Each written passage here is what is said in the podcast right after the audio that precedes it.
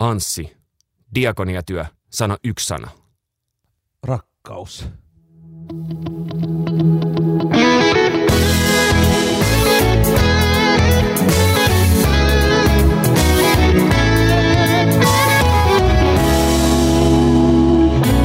Lähetystyön takahuone. Hei, tervetuloa kuuntelemaan lähetystyön takahuonetta. Ensimmäistä kertaa maailmassa tulee tämä ohjelma eetteriin tai tänne podcast-alustoille. Minä olen Mika Järvinen, tuttu joillekin radiotyöstä, kansanlähetyksen radiotyöstä, Radiodeiltä. Ja toivotan sinut oikein tervetulleeksi. Tämän ohjelman aikana käsitellään erilaisia lähetystyöhön liittyviä asioita, mutta nämä teemat on sellaisia osa, että ne liittyy muuhunkin kuin lähetystyöhön monesti. Ja tämä on erityisesti niille, jotka on lähetystyöhön lähdössä, niin erittäin hyvä paketti. Voi vähän miettiä omalta kohdalta näitä asioita, mutta aukaisee myös heille, jotka on kiinnostunut näistä teemoista tai lähetystyöstä, niin näitä asioita. Sen takia tämä on lähetystyön takahuone nimeltään. Ja tällä kertaa meillä on vieraana Anssi Savonen, joka on valmistunut Lahden Diakonissa laitokselta ja toimii tällä hetkellä kansanlähetyksen aluekoordinaattorina, joka vastaa kotimaan työstä. Tervetuloa. Kiitos paljon. Ja muutaman lapsen isä myös. Okei, okay. eli olen muutaman lapsen isä. Mulla on neljä, neljä lasta ja tota, tosiaan esittelit tuossa, että Lahden diakonissa laitos, kyllä se juuri näin oikein meni. Taisi olla Lahden diakonian instituutti ja, ja Lahden ammattikorkeakoulu tavallaan se, se opinaa jo silloin. Ja, ja muutoksia on tullut siitä, siitä diakonian vihkimyksestä, niin on jo yli 18 vuotta aikaa. Ja ihan tuorein tässä porukassa Diakonia vihkimyksen saanut on Kiia Syrjätie, joka on juuri vähän aikaa sitten muuttanut Japaniin lähetystyöhön. Tervetuloa. Kiitos oikein paljon, ilo olla mukana. Ja teilläkin siellä on myös pientä vipinää siellä kotopuolessa, että siellä pienet tota, noi jalat käy lattiaa vasten välillä. Kyllä, kolme ja yksi vuotiaat, niin siellä on kyllä hauska, hauska meno. Ja sitten kolmantena keskustelijana meillä on vieraana Matti Helin, jonka kaikkia titteleitä en tässä edes lähde luettelemaan. Hän on ollut tosi monessa mukana ja diakoniatyön rautainen ammattilainen. Muun muassa kun Kiia on kirjoittanut opinnäytetyön, niin ymmärsin, että hän oli viitannut johonkin sun kirjaan. Eli pitääkö tämä paikkansa, että sä oot kirjoittanut jotain kirjojakin tai ollut mukana ainakin kirjoittamassa? Joo, moro Tampereelta. Kyllä, kirjoja on tullut kirjoitettua muutamia ja itse asiassa toivottavasti seuraavaa tässä jo niin kohta puoleen julkais, julkaisuvaiheessa.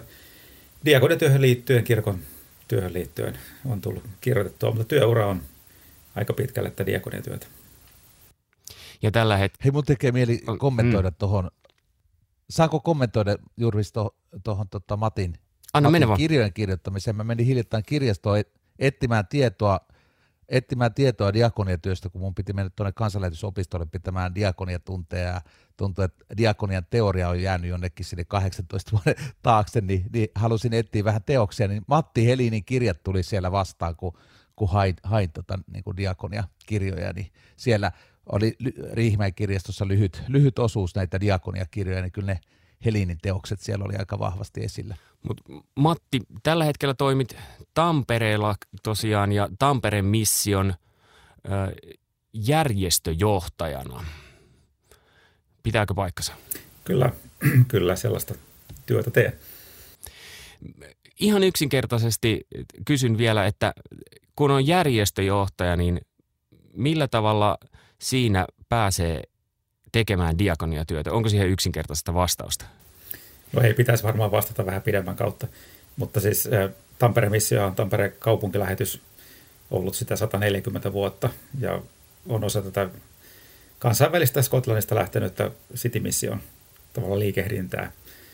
Ja tota, sehän on järjestö diakoniaa, jota siellä tehdään. Siis diakoniatyötä järjestökehyksessä. Ja itse asiassa kehys on se, mistä missä niin kun, kun katsotaan suomalaisen diakoniatyöhistoriaa, niin ja mistä ikään kuin kaikki alkoi, niin se alkoi nimenomaan järjestöistä, järjestöjen tekemästä työstä. Sitten seurakuntadiakonia tuli vähän myöhemmin, varsinaisesti vakiintuvasti toisen valmennuksen jälkeen. Hei, Anssi tuossa alussa sanoi, kun kysyin, että diakonia sanoi yksi sana, niin hän sanoi rakkaus. Millä tavalla sä määrittelisit diakoniatyön? Nyt täytyy varoittaa, että sä oot kirjoittanut kirjoja, että älä nyt lähde sille niin kirjanpituudella vastaamaan. Ihan käytännössä siis ihmisten palvelemista ja, ja, ja diakoniatyö erityisesti siis kristillisestä uskosta eh, motivaationsa ja voimavaransa saavaa ihmisten palvelemista. Anssi, millä tavalla sä lisäisit vielä tähän? Onko, pystytkö lisäämään mitä? Sä oot se sanavalmis kaveri, että kyllähän sulta jotain tulee.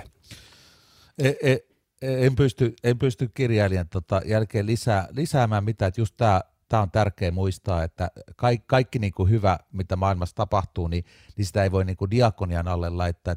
Diakonia on just, just motiivinsa saa tästä niin kuin kristillisestä rakkaudesta ja siitä, mitä, mitä Jeesus on tehnyt. Että Jeesus on se suurin diakoni, joka tuli tähän maailmaan niin kuin pelastamaan meitä niin kuin erilaisissa ahdingoissa, synnin ahdingossa olevia. Ja, ja tavallaan se diakonia on jatkumoa sille, mitä Jeesus on tehnyt ja, ja tekee tässä maailmassa. Eli, eli tavallaan se Jeesuksen esikuva ja Jeesus itse tekee niin kuin diakoniasta diakoniaa. No nyt kun ajatellaan, että Kiia on lähtenyt tuonne Japaniin ja hän on siellä vähän niin kuin vihreänä kattelemassa ympärille, että minkälainen tämä elämä täällä on, niin mä ajattelen, että mä oon tässä ohjelmassa vähän niin kuin kuuntelijoiden puolesta kysymässä niitä tyhmiä kysymyksiä kanssa, että, että mitä, mitä tämä tarkoittaa tämä diakoniatyö ja jos mä lähtisin johonkin, niin mitä mun pitäisi tehdä. Niin nyt mä kysyn ensimmäisenä sulta Kiia, kun sä oot lähtenyt sinne ja sä nyt oot muutaman viikon siellä katellut ja sä oot varmaan pohtinut jo siinä vaiheessa, kun sä oot esimerkiksi sun opinnäytetyötä tehnyt, niin sä oot varmaan jo pohtinut sitä asiaa, että mistä pitäisi aloittaa – kun pitää aloittaa ikään kuin tyhjästä, niin mistä pitäisi aloittaa? Joo, tota kysymystä tuli ehkä jo tässä pitkälle ennen lähtöä juurikin opinnäytetyötä tehdessä melkein liikaakin ajateltua, ottaen huomioon sen, että yksi tärkeimmistä asioista, mitä opinnäytetyötä tehdessäni opin niin kuin lähetystyön, diakoniatyöstä lähetystyössä on se, että kuunnellaan seurakuntaa ja kuunnellaan sen alueen tarpeita, missä se seurakunta toimii. Eli täällä Japanissa, kun lähetystyötä tehdään seurakunnan yhteydessä, eli, eli tota, meillä on aina jokin tietty seurakunta täällä Japanissa, jonka työyhteydessä toimimme, niin ei liikaa kannata lähteä sooloilemaan. Eli sen, mitä tiedän ja olen kuullut niin kun Japanissa diakoniatyön tarpeista, niin tietenkin se innostaa ja inspiroi kauheasti ajattelemaan valmiiksi jo, mitä lähtisi tekemään.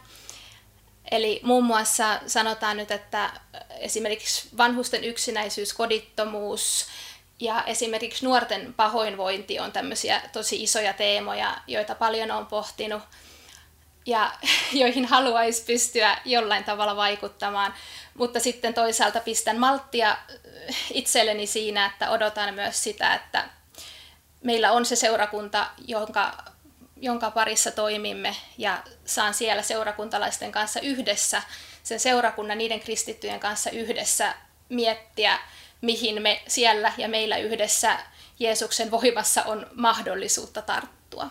Matti, mitä sä ajattelet tässä, tässä, tässä asiassa sen suhteen, että et minkälaiset niin kuin, prosentit tavaraa pitäisi jättää siihen, että minkä verran jätetään semmoiseen työhön, että tehdään se suunnitelmallisesti ja minkä verran pitäisi varautua sellaiseen reagointiin. Niin kuin tässä kuultiin vähän ehkä semmoista suunnitelmallista puolta, mutta sitten toisaalta tulee sellaisia tilanteita, että, että on pakko ikään kuin reagoida johonkin tilanteeseen. Niin miten sen kanssa tasapainoilla? No siis kyllä, kyllähän, tota, kyllähän diakoniatyön tekeminen edellyttää jonkunlaista suunnitelmallisuutta tai ainakin jotenkin kykyä tai tajua jollain tavalla skannata tai haarukoida sitä toimintaympäristöä, missä sitä työtä tehdään. Minkälaisia haasteita ihmisillä on, mitä me voidaan tehdä, millaisia kykyjä, taitoja, osaamisia, resursseja meillä on käytettävissä meidän seurakunnalla tai, tai meidän ryhmällä siihen, että, että voidaan auttaa tai tukea niitä ihmisiä, joita siinä nähdään, että, että selvästi ovat, ovat avun tarpeessa. Eli, eli tota, kun va- ajattelisin itse, että aika vahvasti tavallaan niin kuin tämän tyyppisiä asioita pitää suunnitella, on hyvä suunnitella. Mutta tota, niin kuin kaikki tiedetään historiasta ja tosielämästä, että ei se tavallaan suunnitelmallisuus sitten, kun jotain tapahtuu. Klassisia esimerkkejä, perheen talo palaa, en tiedä käykö näin Japanissa, mutta Suomessa käy toisinaan valitettavasti. Ja, ja tota, eihän se sellaista onnettomuutta voi millään tavalla ennustaa. Mutta avun tarvehan on e, todella iso ja, ja se pitää myös saada aika nopeasti e, sitten se apu kohteeseensa siinä, siinä sellaisessa tilanteessa. Eli että pitää olla tällaista niin kuin ad hoc valmiutta mm, toimia nopeasti, mutta että sitten siellä taustalla pitää kuitenkin olla sellainen niin kuin pidempi suunnitelma siitä, että millä tavalla tätä työtä edistetään, minkälaisilla askelilla – näiden ihmisten kanssa. Ja musta toi Kia mielestäni alleviivasi sanaa yhdessä, niin kyllä mä samaa sanaa alleviivaisin kovasti. Niin tuossa tulee myös ehkä vähän se sa- sellainen kysymys mieleen, niin kuin, se on tosi hyvä, että yhdessä tehdään.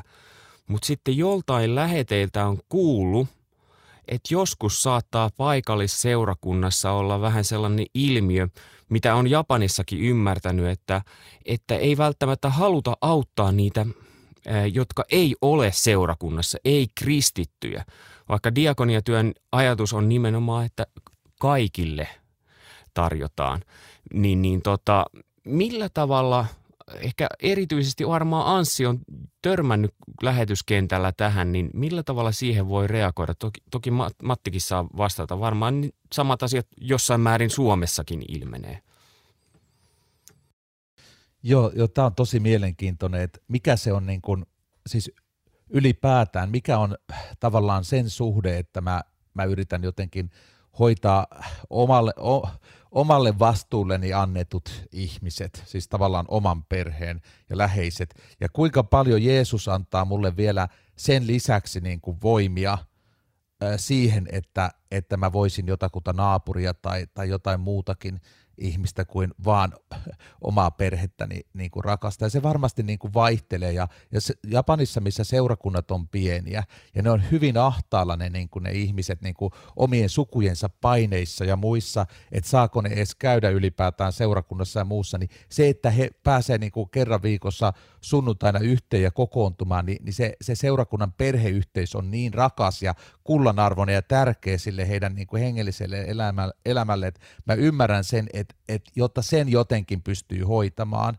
niin, niin sitten ei paljon pienellä seurakunnalla vielä ole niin kuin niitä voimavaroja. Ja mä uskon, että Jumalakaan niin kuin ei, ei tavallaan edellytä tai velvoita, että menkää nyt kaikki tuossa tota, niin katuojassa makaavat alkoholistit, joita ei paljon Japanissa edes ole, mutta et on, on siellä myös asunnottomia ja muita. Et menkää niitä nyt pelastamaan, että ne yrittää niin kuin pysyä hengissä, hengellisesti hengissä siellä sintolaisuuden ja buddhalaisuuden paineissa.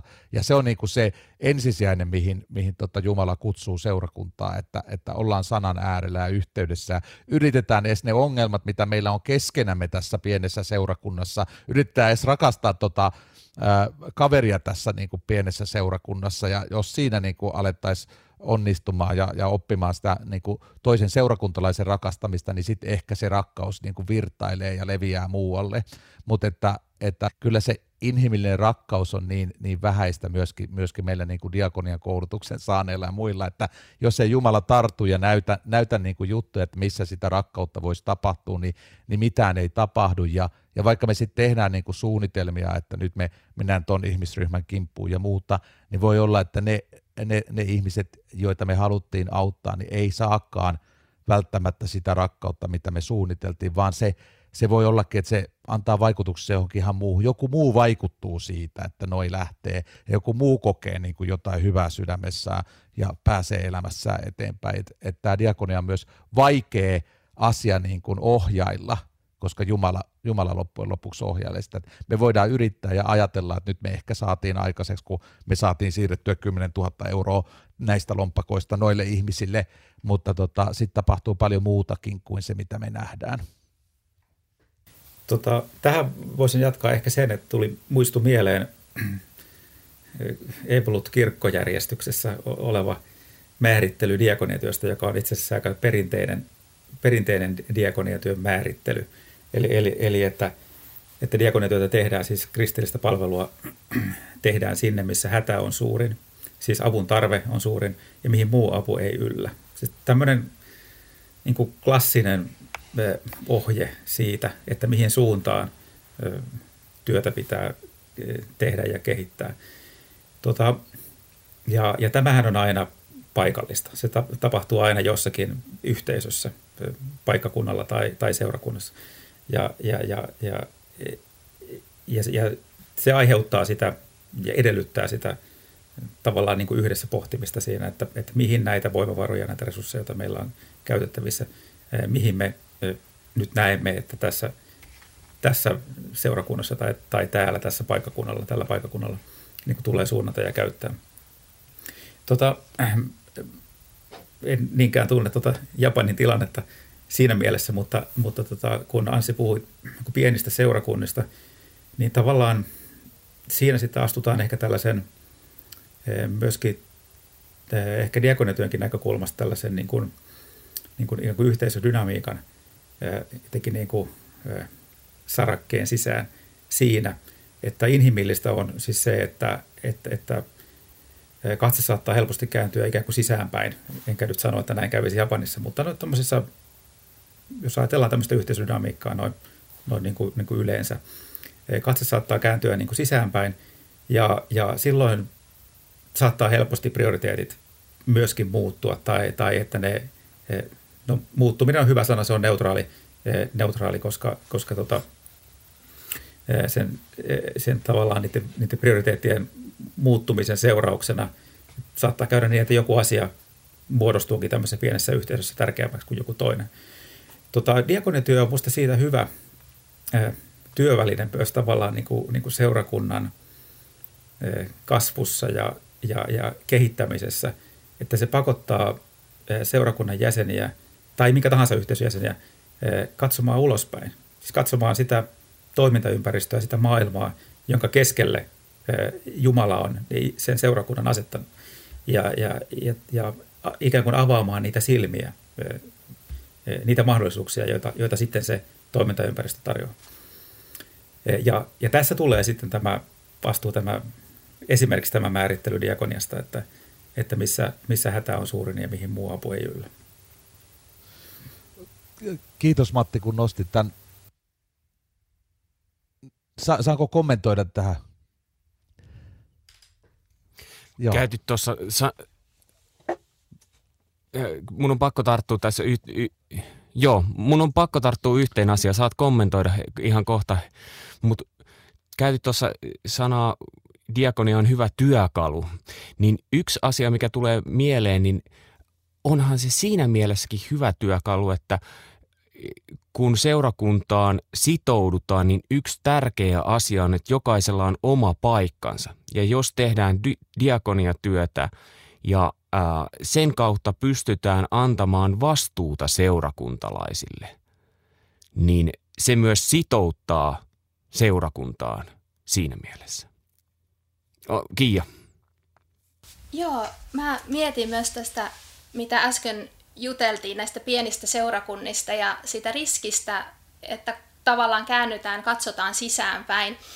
Eli itse olen myös täällä, ehkä nyt jotenkin tässä Japanin kontekstissa, mutta muutenkin ajatellut diakoniatyön merkitystä myös siitä näkökulmasta, että vaikka se on aina se oma haasteensa, ihan vaan se, että miten, miten me kristittyinä seurakuntana tulemme toinen, toinen toistemme kanssa toimeen, eli niitä ongelmia, tavallaan sitä tekemistä ihan vaan siinä omassa pienessä joukossakin saattaa hyvinkin olla aivan riittämiin, ja sekin saattaa tuntua joskus, että, että miten tästäkään selvitään, mutta me olemme kuitenkin kristittyinä, me olemme se Kristuksen ruumis, me olemme se seurakunta, ja tavallaan mitä hienoa siinä, jos me kykenemme vain toinen toisiamme rakastamaan, koska raka, rakkaus on kuitenkin, rakastaminen se on verbi ja sen pitää suuntautua ulospäin. Eli jos se rakkaus siinä mielessä vaan on se Kristuksen ruumiin sisäinen toinen, niin kuin kristityt toinen toisiaan ja Jumalaa kohtaan, niin eihän se silloin säteile ulospäin. Eli se, että me pystymme, että me rakastamme sen seurakunnan ulkopuolelle, niin sehän todennäköisesti, se on oikeastaan se, siinä on se mahdollisuus ja mä uskon, että näin myös tapahtuu aivan kuten ihan yksittäinen ihminen, kun hän, hän osoittaa rakkautta toiselle, niin siinä se rakkaus vasta toteutuu ja se myös vahvistaa, se on niin kuin hyväksi sille ihmiselle, se niin samalla tavalla se oli seurakunnalle hyväksi, että se rakkaus säteilisi ulospäin eikä pysyisi siellä seurakunnan sisällä. Eli se, että todellakin uskalletaan näyttää, ottaa huomioon, nähdä ne ihmiset, jotka välttämättä muuten olisi kulkenut vaan sitten sen kirkon ohitse tai joka ei sinne asti edes olisi päässyt. Mm. Anssi. Joo, tämä on hyvä tämä Kiian näkökulma, eli, eli itse asiassa niiden seura, pienen seurakunnan sisäisten ihmissuhdeongelmien ratkaisuksi voisi olla hyvä, että ei katsotakaan niin kuin meidän porukkaa, vaan, vaan lähdetään ulospäin. Ja silloin me löydetään se yhteishenki ja hei, me, me tajutaankin, että meillä on kiva tehdä yhteisiä juttuja ja hienoja juttuja, kun saadaan olla suuressa mukana. Vielä tuosta, äh, kun Matti nosti tämän periaatteen, että minne muu apu ei yllä, se on, se on, se on upea ja tärkeä periaate diakoniatyössä, ja se tuli vuonna 2011 Japanissa, kun, kun maaliskuun 11. päivä 2011 tuli tämä tsunami Japaniin ja mä olin siellä itse turvassa kyllä niin kuin Etelä-Japanissa ja, ja, ja tota, tsunami iski sinne itä, itärannikolle, Ni, niin silloin kaikki mun nimikkoseurakunnat alkoi ottaa yhteyttä, että miten voisimme auttaa japanilaisia ja oletteko te Savoset turvassa tsunamilta ja, ja niin, niin edespäin. Fukushima ydinvoimalla myöskin alkoi kuumenemaan siellä ja, ja, ja oli kaikkea epätietoisuutta ja, ja tota, sitten kaksi päivää sen, sen tota, tsunamin jälkeen niin Suomen kirkon ulkomaa-apu päätti, että, että Japaniin – ei lähetetä apua. Ja, ja tavallaan mä niin kuin diakonina ymmärsin, se, se, se tuntui vähän toisaalta pahalta, että Suomen kirkon niin kuin ulkomaa-apu ei, ei, ei lähetä tota, Japanin apua, mutta mä ymmärsin, että se oli täysin oikea ratkaisu, koska hiljattain oli ollut Haitilla, joka on läntisen pallonpuoliskon niin kuin köyhin valtio. Siellä oli ollut, ollut valtava luonnonmullistus, sinne oli pumpattava hirveästi apua, ja, ja minne muu apu ei yllä.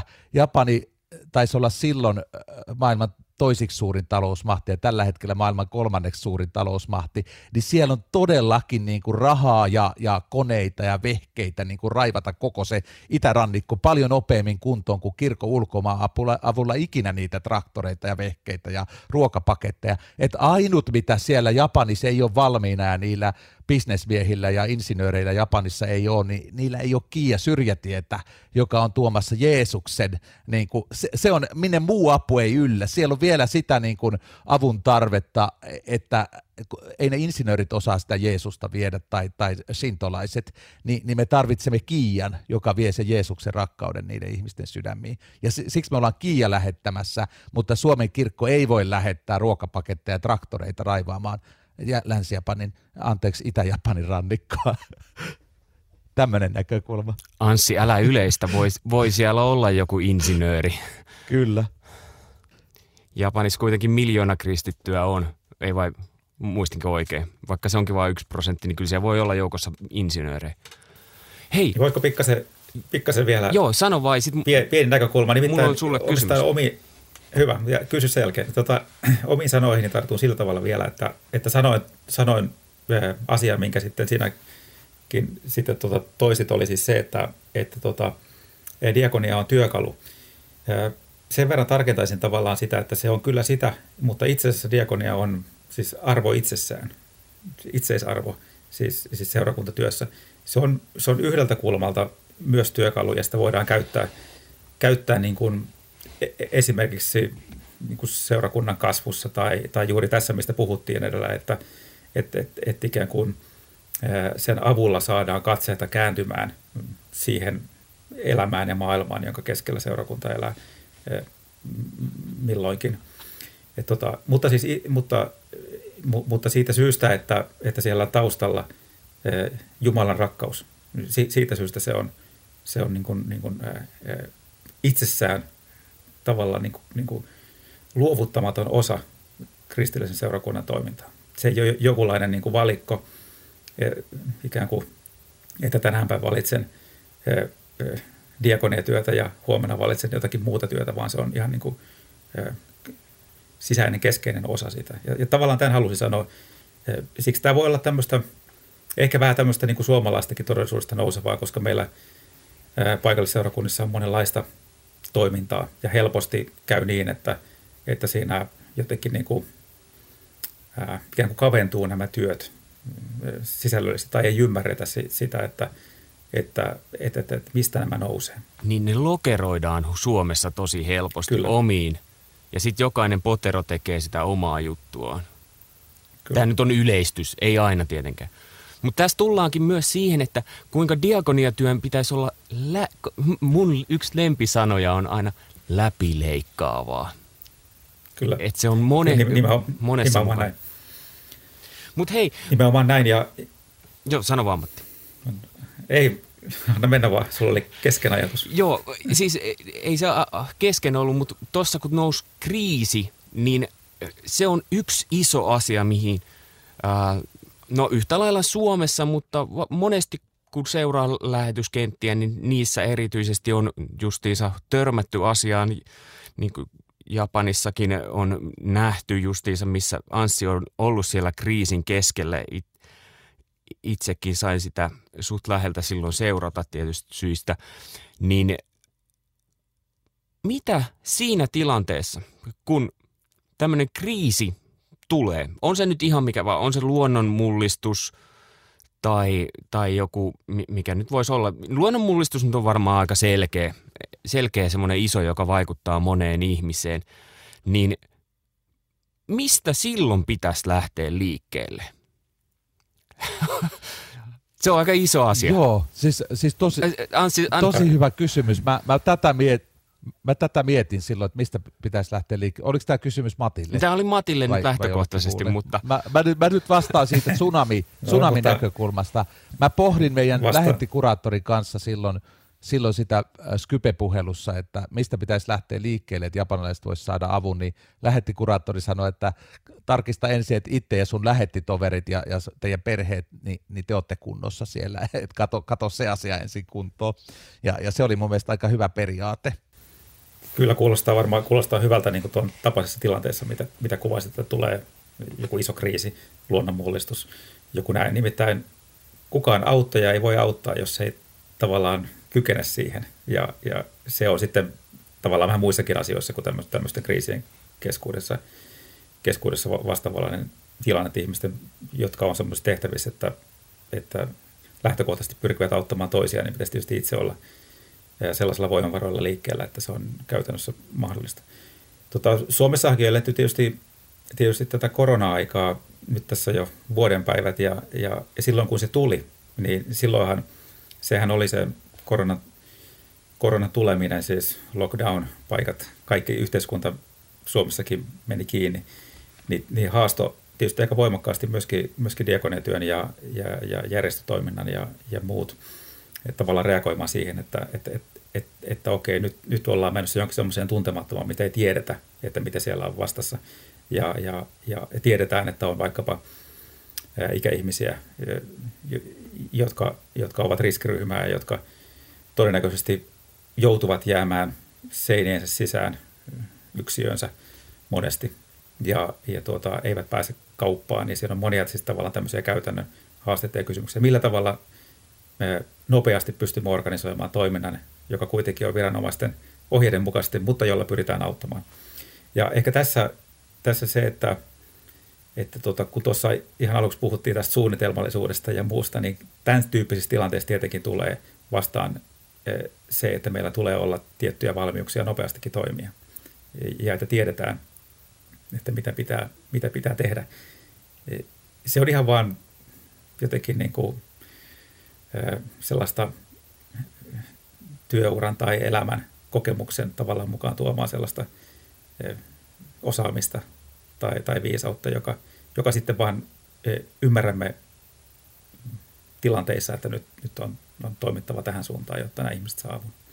Niin, eli ei voida luoda mitään sellaista neljän kohdan listaa, jonka tuolta takataskusta nostaa, että aha, kriisi ja nyt ykköskohta.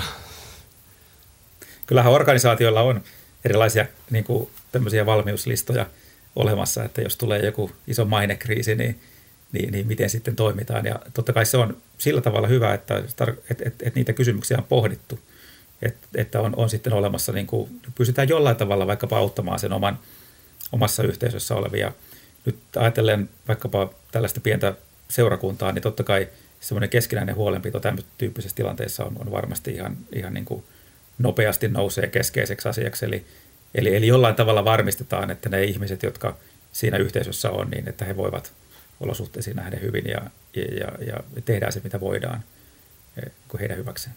Kiia. Joo, ja mulle tuli mieleen, että vielä tästä lähetystyön näkökulmasta – niin en ole siis tosiaan itse ollut tämän tyyppisessä tilanteessa, on vasta ihan työurani alussa, mutta asioita, mitä myös jäi hyvin voimakkaasti mieleeni haastatteluista on se, että hyvä muistaa myös se, että mitä semmoisen suuremman kriisin keskellä, niin mitä seurakunnalla on silloin tärkeimpänä antina. Eli esimerkiksi kansanlähetyksen lähetti tai muun lähetysjärjestön lähetti joutuu jossain maassa keskelle jotain, sanotaan vaikka luonnonmullistusta, niin silloin kannattaa pitää siinä mielessä tota, pää kylmänä, että maailmalla on muita toimijoita, jotka on kykeneväisiä tähän kriisiin sinänsä tarttumaan. Eli punainen risti, monet YK-järjestöt, heillä on se valmius todella olla auttamassa siinä fyysisessä katastrofissa auttamassa niitä ihmisiä, mutta se, että mitä sillä seurakunnalla, mitä sillä lähetystekijällä on siinä tilanteessa annettavaa, heillä on Jeesus, heillä on antaa toivoa, he pystyy antaa sielunhoitoa, eli muistaa se oma roolinsa siinä suuremmassa kokonaisuudessa, että ei tarvi murehtia sitä, että miten minä nyt vaikka saan vietyä niitä ruoka-apupaketteja vaikka sitten jonnekin kuivuusalueelle, vaan se, että siihen on olemassa muut toimijat ja siihen olemassa olema, olevaan toimintaan tietenkin voi olla mahdollisuutta ja resurssia osallistua, mutta sitä ei tarvitse itse lähteä tyhjästä luomaan. Anssi. Joo, tämä oli äh, hieno löytö. Kiitos Kiia, kun jaoit tämän, että ei tarvitse niinku tehdä jotain semmoista, mitä ei, ei ole niinku antaa. Et, et kristitty on aina, vaikka ei olisi niinku käsissä mitään, niin niillä tyhjilläkin käsillä niinku, niinku voi, voi antaa sitä, mitä, mitä annettavaa on. Et me, meillä on herkästi niin kuin mielikuvia diakoniasta, että se on vanhusten luokäynnille menemistä tai ruokakassien jakamista tai, tai jotain kolmatta juttua vielä vankiloissa käymistä.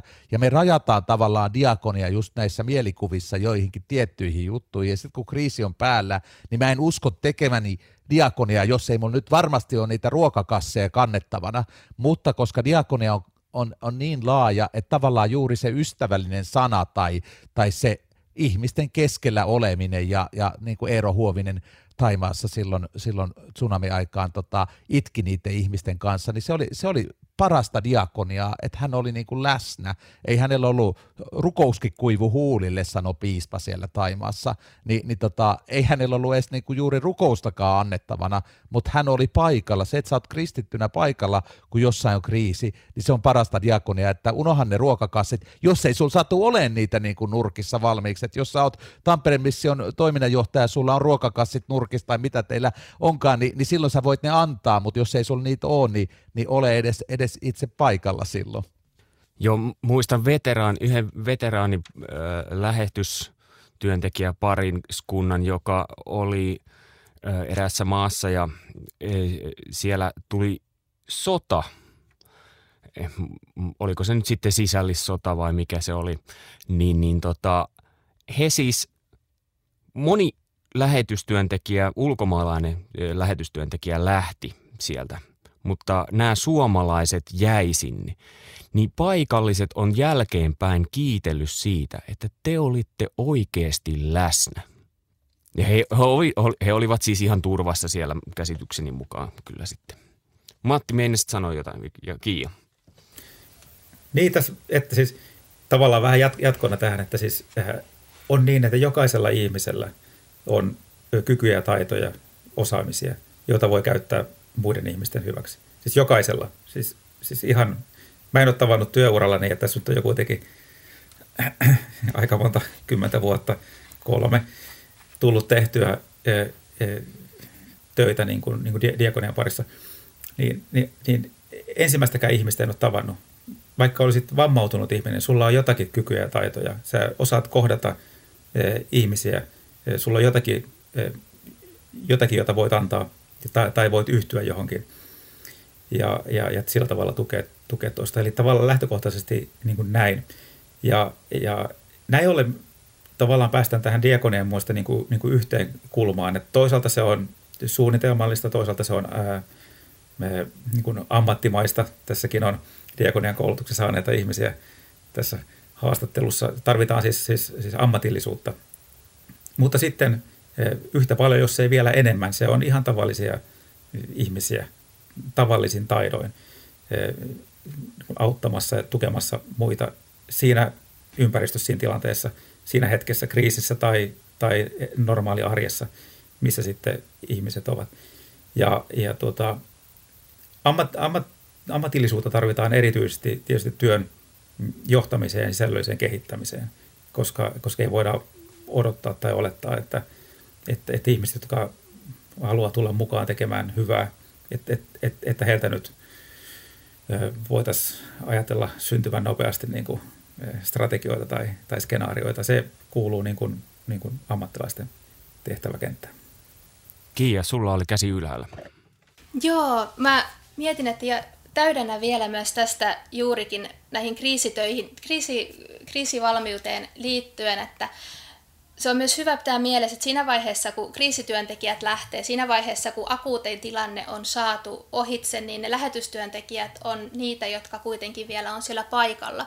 Eli monella lähetystyöntekijällä oli, oli tätä kokemusta siitä, että he on saanut olla mukana siinä pitkäaikaisessa jälleenrakennuksessa. He on saanut olla pitkäaikaisesti mukana rinnalla kulkijoina ongelmien jälkeen, eli, eli usein niin semmoinen tietty eroavaisuus tässä lähetyskentillä tehtävässä diakoniatyössä, esimerkiksi kehitysyhteistyössä on usein se, että ne on hankkeita, ne on lyhytaikaisia kehitysyhteistyö, kriisi, kriisi tämmöiset työt, mitä tehdään, mutta niin diakoniatyöntekijät saattaa olla siellä vuosikymmeniäkin niiden ihmisten rinnalla kulkijoina auttamassa niissä asioissa, mitä sitten vielä tulee esille. Eli yrittää miettiä sitä oman, oman työn perspektiiviä siitä, että jos siellä on pidempään, niin ne projek- se mitä siellä tehdään niiden ihmisten kanssa, niin se on niin kuin pitkäjänteistä ja toivottavasti sillä tavalla sillä on myös pitkäaikaisia, se, niin kuin, mer, pitkäaikaista merkitystä. Nyt voidaan siirtyä vähän tästä kriisiasiasta eteenpäin. Mä tuossa kyselin muutamalta lähetystyöntekijältä, että mitä heillä on ajatuksia diakoniatöistä. Sieltä tuli kyllä aika paljon kysymyksiä. Me ei varmaan kaikkia tässä nyt käsitelläkään, mutta mä luen yhden kommentin nimimerkiltä lähetystyössä maassa, jossa on paljon köyhiä – Tähän tuli vasta kommentiksi, että näin myös Japanissa. Että, että se on kuitenkin vähän samat kysymykset kuitenkin on. Mutta mä luen tämän hitaasti, niin toivottavasti saatte selkoa mun höpinästä. Rajojen asettaminen on tosi vaikeaa, kun köyhiä ja sairaita on ympärillä niin paljon, helposti auttajakin uupuu. Kehittyvien maiden köyhät eivät usein ole sen pyhempiä kuin suomalaisetkaan köyhät. Kun vastaan tulee ahneutta ja kiittämättömyyttä, se laittaa miettimään, onko tietyn tyyppinen apu enemmän haitaksi kuin hyödyksi autettavalle. Nimimerkki lähetystyössä maassa, jossa paljon köyhyyttä. Ja tämä liittyy osittain myös siihen, että millä tavalla se työ on mahdollista niin, että se on pitkäjänteistä. Että aina se, että niin, no, mitä, mitä ajatuksia? Voinko Joo, kyllä sitä varten mä luin Tuota, tuota, mä ajattelen niin, että auttamisella ja auttamisella on eroa. Ja, ja, ja tota, tarkoittaa sitä, että, että tota, tässä on mainittu ruokakassit, joka, joka käytän nyt esimerkkinä – esimerkkinä, niin, niin tota, jos joku ihminen tarvitsee elintarvikeapua ja hänelle sitten ruokakassi toimitetaan, se on suomalaisen ajattelun mukaan auttamista ja varmaan ihan inhimillistikin. Eli että jos tarvitset ruokaa ja sulle toimitetaan se, se on auttamista. Tai jos olet koditon ja, ja, tota, ja sulle ei ole kotia, autamme niin, että jonkun vaiheen jälkeen sitten koti löytyy. Eli se on myöskin niin kuin, niin kuin auttamista. Tota, tämä ruokaesimerkki on kuitenkin sillä tavalla inhimillisesti katsottuna hyvä, että, että ihmisille tahtoo tulla sitten nälkä pian uudelleen. Ja, ja, ja näin ollen, näin ollen tota, sitä ruokaa saisi sitten olla tavallaan antamassa jatkuvasti. Ja jossain vaiheessa alkaa tietenkin sitten hiipimään se epäusko, että onkohan tästä toiminnasta mitään hyötyä tai, tai iloa, kun mä tätä ruokaa joka päivä tuonne kannan ja, ja, ja juurikaan mitään ei näytä tapahtuvan. Niin tässä päästään tavallaan siihen ikään kuin toisenlaiseen auttamiseen. Eli tavallaan kysymykseen siitä, että mitkä ovat sen huono-osaisuuden taustalla olevat tekijät, mitkä on ikään kuin ne juurisyyt, jotka aiheuttaa sitä, sitä pahoinvointia tai, tai, tai jotain muuta sellaista ei-toivottavaa. Mitkä ne on siellä? Onko ne sellaisia tekijöitä tai asioita, johon voi päästä kiinni, johon, johon voidaan vaikuttaa? Ja, ja missä määrin me voimme vaikuttaa niihin ja missä määrin jotkut muut voivat vaikuttaa tai missä määrin me voidaan nostaa asioita esille, jotta, jotta sitten vaikkapa yhteiskunta voisi vaikuttaa niihin tai, tai näin. Eli, eli tavallaan niin kuin, ikään kuin ää, ajattelen jotenkin niin, että se auttaminen on, on, on, on pitkäkestoisempaa, voisiko sanoa jopa, jopa parempaa, tämä on nyt vähän huono termi tässä, mutta, mutta vaikuttavampaa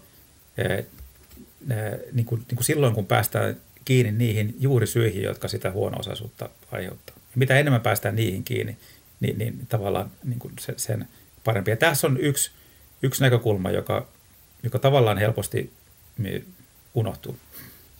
Niin diakonia on vähän laajempaa, kuin se, se on ihmisen auttamista eikä pelkästään yhden osa-alueen auttamista välttämättä.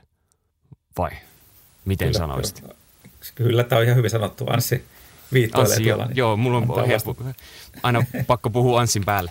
Joo, mä odotan nöyrästi omaa puheenvuoroa, mutta, mutta tämä siis äh, diakonian vaikuttavuus, jos miettii vaikka niin kuin vanhan testamentin profeettoja, niin nehän monet, monet hyvin vahvasti kävi niin kuin, äh, julistuksessaan sitä niin kuin yhteiskuntajärjestystä vastaan ja, ja tavallaan johtajat pisti tilille siitä, että te toimitte niin kuin väärin, että, että te riistätte ja sorratte niin kuin heikko että vaikka jos profeetat olisi alkanut vaikka vaan jakamaan niitä ruokakasseja sinä aikana tai, tai tehnyt niitä ruokkimisihmeitä enemmän, niin hetkellinen apu olisi, olisi niin kuin saatu, mutta he halus myöskin sen lisäksi, että tekivät ruokkimisihmeitä Jumalan voimalla, niin, niin, niin he halus niin kuin vaikuttaa siihen, että, että se yhteiskuntajärjestys muuttuu paremmaksi ja, ja ne johtajat ja vallanpitäjät niin kuin muuttaa systeemit sillä tavalla, että, että tota, maa muuttuu niin kuin paremmaksi. Ja kyllä kristinusko ja kirkko on Suomessa tehnyt niin kuin huomaamatta ja, ja huomatusti niin kuin, niin kuin paljon semmoista hyvää, että tämä yhteiskunta olisi ilman Jeesusta ja ilman kristiuskoa niin kuin, niin kuin paljon huonompi yhteiskunta. Että täällä on monet semmoiset niin kuin rakenteet, johtajille on sanottu, että, että tehkää näin ja näin ja tavallaan, tavallaan niin kuin koko ajan ää, kristillinen kirkko saa olla suomalaisessa yhteiskunnassakin äänenä ja, ja puolustaa heikompi osasia niitä, niitä joita niin kuin meinataan ja, ja ahdistaa. Ja, ja sitten tämä, tämä on jotenkin tärkeää, että tavallaan kun kristitty näkee jossakin jotain kurjuutta ja kärsimystä, niin, niin, niin se, se on aina niin kuin haastavaa kenelle tahansa, että miten mä, miten mä nyt niin kuin hyvillä mielin kuljen tuon hädän ohi, niin että, että autan sillä hädän ohi kulkemisella parhaiten tota ihmistä. Olin parikymmentä vuotta sitten harjoittelussa tuolla Viipurissa – katulasten turvakodissa Dikonissa ja, ja, ja tota, siellähän Viipurin torilla ja siellä niin kuin ne, ne katulapset niin kuin kerjäs ja, ja perusperiaate oli se, että ei anneta niille rahaa. Että tavallaan niin kuin se kaikki hyvä työ, mitä heidän hyväksi on tehty, niin se menee niin kuin viemäristä alas, jos, jos niille aletaan antaa rahaa, eli, eli tavallaan se olisi vaan haitannut, ja toki siellä oli suomalaisia turisteja, jotka sitten, joiden teki mieli antaa köyhän näköiselle lapselle rahaa, mutta se useimmiten meni sitten pieleen, että niillä kolikoilla ne lapset osti liimaa sun muuta, muuta päihteitä, Ni, niin, niin tota, äh, eli, eli tavallaan se ensisijaisen avun antaminen niin ei välttämättä aina ole hyväksi, ja siksi tarvitaan myöskin tätä niin kuin ammattiosaamista, niitä, jotka osaa selittää niitä ilmiöitä ja, ja, ja tavallaan antaa hyvän oman tunnon mennä myös sen ensisijaisen hädän ohi ja vaikka sitten antaa sille avustusjärjestölle sitä rahaa, jotta voidaan pysyvämmin vaikuttaa niihin ongelmiin. Ja tässä, tässä Viipurin katulasten esimerkissä, joka oli ihan hyvä, niin, niin mikä se apu voisi sitten olla heille? No luultavasti lapsille niin kuin koulun penkille ja, ja, ja opiskelemaan ammattia, jota kautta sitten voisivat saada elantonsa. Siis, siis tavallaan, että, että tuetaan ja ohjataan ihmisiä siihen, että, että heidän omat niin kuin, kyvyt, taidot, voimavarat, osaamiset pääsisivät esille. Tässä joitakin kertoja Kiia on maininnut, että haastatteluissa tuli ilmi, eli näissä on ollut kyse siis hänen opinnäytetyön haastatteluista. Ja, ja yksi haastattelu, joka liittyy myös tähän, oli se, että lähetti kertoi, että hän osallistui saman lapsen syntymäpäiväjuhlille, oli kutsuttu aina kaksi kertaa vuodessa – Eli siellä oltiin huomattu, että lähetystyöntekijät saa äh, lahjoja. Mutta Kiia. Tämä on ollut, oli todella hienoa, nyt taas jälleen vetoa niissä haastatteluissa, myös kuulla tästä, mitä Anssi ja Matti olette puhunut tästä diakonian yhteiskunnallisesta vaikuttavuudesta ja myös diakonia kasvatuksen merkityksestä, niin oli tosi ilo kuulla ja huomata, miten paljon kansanlähetyksen lähetitkin on sitä eri työkentillä tehnyt. Mutta mulle tuli ihan tämmöisenä käytännön vinkkinä mieleen tälle henkilölle, jota siteerasit Jurvistossa aiemmin, jolla oli tämä kysymys tästä, että miten, miten, tehdä, miten asettaa rajoja. Niin tämä kysymys on hyvin monella lähetystyöntekijällä, varsinkin juuri näissä köyhemmissä maissa tullut vastaan, että kun inhimillisesti katsottuna ja varsinkin suomalaisesta lähtökohdista käsin tuntuu, että käytännössä jokainen on avun tarpeessa.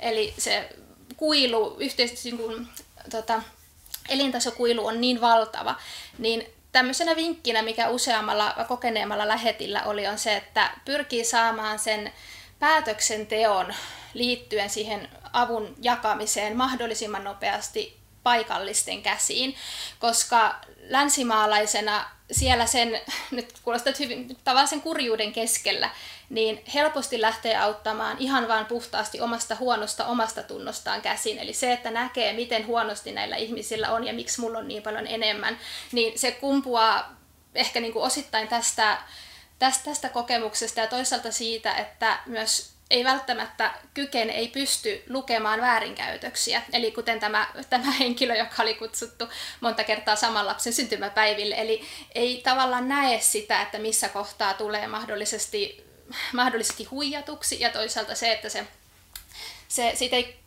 koskaan pysty tyydyttämään sitä tahtoaan pystyä auttamaan, kun sitä avun tarvetta on niin paljon.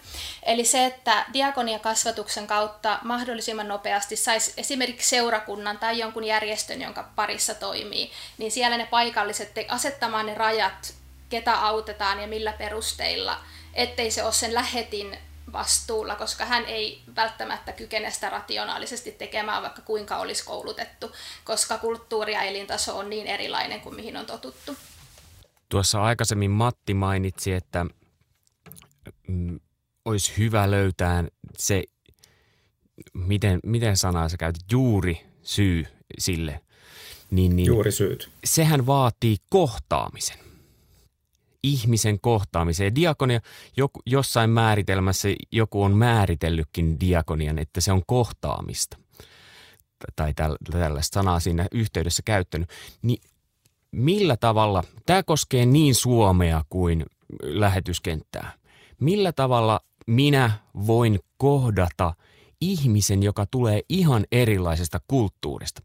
Siis Suomen sisälläkin on, en tarkoita pelkästään maan kulttuureista, vaan tota, Anssi on urheilullinen ja, ja sitten jos hän tuolla jonkun rokkarin kohtaa niin, niin, tai moottoripyöräilijä, niin ne on aivan erilaiset kulttuurit. Niin millä tavalla pääsee siihen kohtaamaan erilaisen kulttuurin keskellä olevan ihmisen? Luulisin, että se ei välttämättä ole edes vaikeaa. Mä voin omasta elämästäni kertoa siis sen, että, että mulla on ollut, ollut tuota, jotenkin, siis kun Suoma, Suomessa nyt on lapsuuteni ja nuoruuteni ja elämäni pääasiassa elänyt, niin, niin tota, ja Suomi on ollut tällainen hyvin yhtenäiskulttuurinen maa, mutta sitten kun, sitten kun tänne on alkanut maahanmuuttajia tulemaan, niin, niin tota, on aina ollut helppo itselläni ää, niin kuin maahanmuuttajia miehiin, siis saman sukupuolen, niin kuin, niin kuin päästä kontaktiin ja, ja, ja keskusteluun, mutta, mutta sitten erityisesti siis musliminaiset johtuen kulttuurieroista on ollut niin kuin itselläni semmoinen ammatillinen haaste, että millä tavalla kohtaisin heitä. Ja tota, nyt sitten tässä huomasin, kun, kun tota, erästä yhteisvalmennusta, jota, jota myöskin, myöskin tota teen, niin, niin, niin vedin ja, ja yhtäkkiä niin kuin ymmärsi sen, että, että hetkinen, tässä ryhmässähän on melkein kaikki musliminaisia ja, ja mä pärjään heidän kanssaan, että kaikki menee niin kuin hyvin. E, sitten mä rupesin miettimään, että miten se voi olla mahdollista, niin, niin ehkä siinä oli tavallaan kysymys siitä, että itse asiassa vaan olen ihmisenä, e, e, asennoidun, siis jotenkin, niin kuin, jotenkin niin kuin kokemuksen kautta oppinut siihen, että, että olen vertainen. En tietenkään ole musliminainen, mutta, mutta tietenkin niin kuin, niin kuin asennetasolla pääsen samalle tasolle heidän kanssaan. Siis, siis että siinä ei ole mitään, mitään yhteiskunnallisia tai mitään hierarkioita. Aidosti läsnä olevana, kuuntelevana, arvostavana, kunnioittavana eh, ihmisenä eh, niissä tilanteissa. Niin, niin tämä on, on ajattelisin, että, että tämä on joku sellainen, joka sitten myöskin niin kuin, niin kuin avaa ihmisen sisällä niitä, niitä ovia. Koska, koska diakoniatyön kohdalla nimenomaan siis tämä kohtaaminen, mistä, mistä sanoit, niin on, on, on niin kuin aivan keskeistä. Ihmisiä ei voi auttaa, ei voida päästä niihin juurisyihin kiinni, jos me emme ensiksi kohtaa ihmistä. Me emme voi tehdä sitä ikään kuin ylhäältä päin, ei kyllä myöskään alhaalta päin, vaan, vaan vertaisesti ja, ja, ja ihmiseltä ihmiselle. Tota, se juurisyy lisäksi toinen, toinen termi, minkä mä vielä ottaisin tähän, tähän on, on, on sellainen sana kuin toimijuus. Ja se on tavallaan hiukan paluutta tuohon keskusteluun, mitä tuossa edellä käytiin. Eh, kysymys on siis siitä, että, että millä tavalla me diakoniatyössä pystytään tukemaan eh, niiden ihmisten, joiden kanssa ollaan tekemisissä. Onko sitten seurakunnan jäsenet tai, tai, tai, tai muita siinä lähellä olevia eh, niin, että että, että pystyisimme vaikuttamaan siihen, että, että näiden ihmisten omat kyvyt, taidot ja osaamiset pääsis käyttöön. Ja tämä on yksi tällainen, tällainen niin kuin näkökulma tähän, tähän samaan kysymykseen, että, että, että jos se avun tarve, vaikkapa se ruokakassin tarve on niin kuin, niin kuin jatkuvaa, niin, niin, niin millä tavalla pystytään vaikuttamaan siihen, että, että nämä ihmiset itse voimaantuisivat saisivat tukea ja voimaantuisivat niin kuin, niin kuin tekemään toimia omassa elämässään, jotta he voisivat päästä siitä tilanteesta, niistä syistä eroon, jotka, jotka sitä huono aiheuttaa ja, ja, ja aiheuttaa sen, että, että tulee tarve esimerkiksi sitten siihen ruokassa. Ja tässä puhutaan toimijuuden vahvistamisesta, että ihmisen oman, oma toimijuus, tietynlainen vastuunotto asioista, jotka itse asiassa lopuperissä on ihmisen henkilökohtaisia omia. Anssi, nostit kättä ylös. Joo, jokainen kristitty on diakoni ja, diakoneina me kristityt emme aina voi valita, niin kuin, että ketä varten me olemme. Me tarvitaan tosi paljon niin kuin rukousta, että kunakin päivänä niin, niin on ne sitten musliminaisia tai ketä ne on, mitä tänään kohtaa, tai, tai pidempiaikaisesti joidenkin vuosien aikana on tiettyjen ihmisryhmien kanssa tekemisissä, niin, niin että Jumala antaisi erityistä rakkautta ja taidollisuutta olla näiden ihmisten kanssa. Mä olisin Japanissa halunnut paljon enemmän kohdata niin kuin miehiä ja, ja perheen isiä, mutta siellä Jumala antoi mulle ne perheen äidit ja naiset niin kuin mun lähelle. Ja Japanissa ne miehet on työelämässä ja, ja pitkiä päiviä, niitä ei paljon päiväaikaan näe ja seurakunnan työntekijä näkee, näkee paljon enemmän, enemmän siis naisia ja, ja, ja tota, myös sitten niin kuin omien lasten kautta päivähoidon hoidon kautta ja tuommoisissa kuvioissa, niin, niin on paljon enemmän niitä perheen äitejä kuvioissa.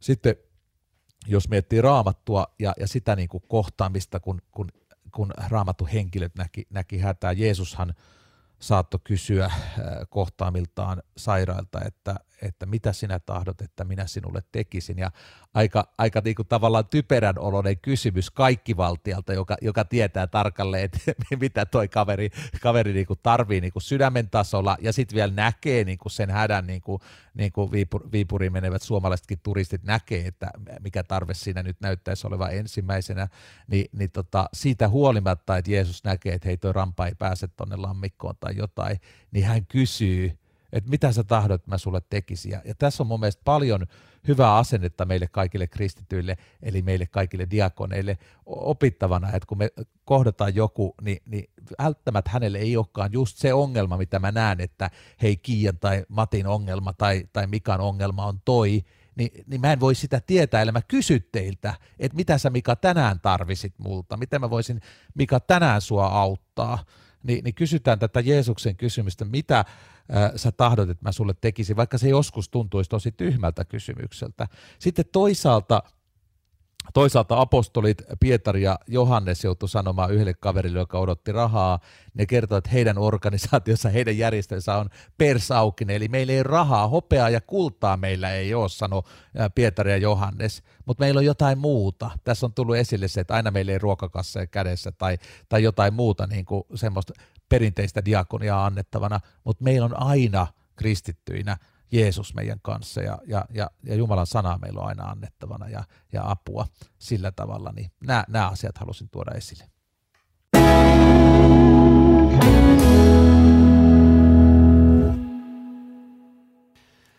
Tähän ohjelman loppupuoleen haluaisin vielä kysyä sellaisen asian. Tässä on tullut se ilmi, että jokainen kristitty on diakoni mutta sitten joillakin on kuitenkin kutsumus myös siihen diakonin ihan virkaan ja vihitään diakoniksi, niin koska pitäisi ottaa oman elämän asenteeksi se, e, että toimii jossain muussa hommassa ja se diakoniatyö on jo niin kuin läpileikkaavaa siinä omassa elämässä tai omassa työssään ja koska pitäisi siirtyä sitten siihen, että hei, mä lähdenkin opiskelemaan diakoniksi ja musta tulee sitten diakoni. Kiia, sulla on oma kohtainen kokemus nyt ihan tuoreelta siitä, että ää, niin kuin tässä vi- videossa, jonka te olette tehnyt, niin sä, sä kerrot siinä, että sä halusit lähteä vielä opiskelemaan diakoniksi, vaikka sulla oli toinen ammatti pohjalla, niin heti perään lähit toisen. Niin mi- mi- miten sä koet tämän kutsun? No mä voin sanoa, että se kutsu ihan selkeästi kyllä mulla vahvistui niiden opintojen aikana. Eli kun mä lähdin opiskelemaan diakoniatyötä, se kumpusi toki siitä, että mä olin asiakastyössä tosi paljon nauttinut siitä ihmisten rinnalla kulkemisesta ja halusin tehdä sitä pitkäjänteisemmin ja halusin tehdä sitä kristillisestä niin kuin tavallaan ihmiskäsityksestä läpi. Halusin ajatella, että mä pystyn työssäni sen fyysisen avun lisäksi myös esimerkiksi rukoilemaan – ihmisten kanssa, mutta sitten opintojen aikana mulle myös vahvistui se, että, että tota, kun lähtee esimerkiksi lähetystyöhön ja semmoiseen kulttuuriin ja semmoisen kielen parin, mitä ei tunne, niin on todella hyvä, että on joku semmoinen semmoinen ammatillinen pätevyys, ja kuten sanottu niin kuin vihkimyksessä, se todella voimakas kutsu siihen, että tietää, mitä on menossa tekemään. Eli jos mä olisin esimerkiksi mun tämän edellisen ammatin pohjalta lähtenyt seurakuntatyöhön Japaniin, niin mä tiedän, että tässä vaiheessa, kun mä en vielä kykene edes kädintuskin käymään kaupassa, niin mulla olisi hyvin vaikea käsittää, mitä mä pystyn täällä tekemään. Ja mun todennäköisesti, tai näin niin kuin visioin itseäni tuntien, niin mulla olisi hirvittävän epävarma tunne niin kuin siitä mun tulevaisuudesta työntekijänä täällä. Mutta nyt kun mut on oikeasti tiettyyn tehtävään tänne lähetetty ja mä tiedän, että mulla on Jumalalta ja seurakunnalta siihen kutsu, niin se merkitsee mulle ihan valtavan paljon. Eli se antaa varmuutta siihen omaan tulevaan tekemiseen täällä. Anssi, mitä sä ajattelet?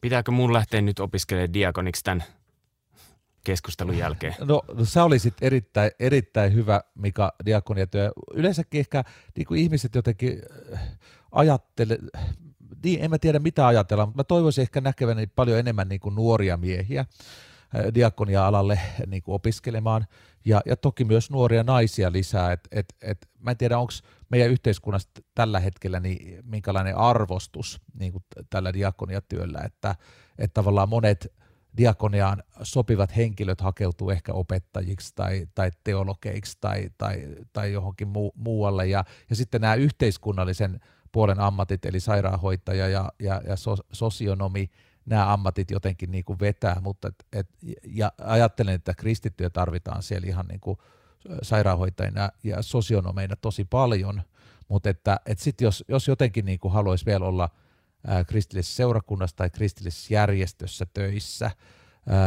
tehdä jotain semmoista, mitä yhteiskunta ei niin kuin rakentuneena järjestyksenä tee, olla jossain uudessa seikkailussa mukana, niin kaikki tämmöisen kutsumuksen omaavat henkilöt, niin, niin rohkaisen kyllä opiskelemaan diakoneiksi ja diakonissoiksi ja, ja, ja ottamaan vihkimyksen vastaan. Ja se vihkimys myös kantaa, että silloin kun on epävarma olo ja silloinkin kun tuntuu, että itse on maailman suurin niin kuin avun tarvitsija, niin silloinkin Jumala vakuuttaa, hei mä pystyn nytkin, nytkin Ansi sua käyttämään ja ny, nytkin sä oot, oot diakoni, vaikka ootkin aika luuseri, niin tavallaan se, se tota, se vahvistaa se tietoisuus siitä, että se ei yksin olla niin kuin mitään superammattilaisia, vaan Jeesus antaa sen voimaa ja viisauden joka päivä ja sitten myöskin hän käyttää niitä, sitä ammatillista osaamista, minkä on saanut työkokemuksen ja, ja koulutuksen kautta.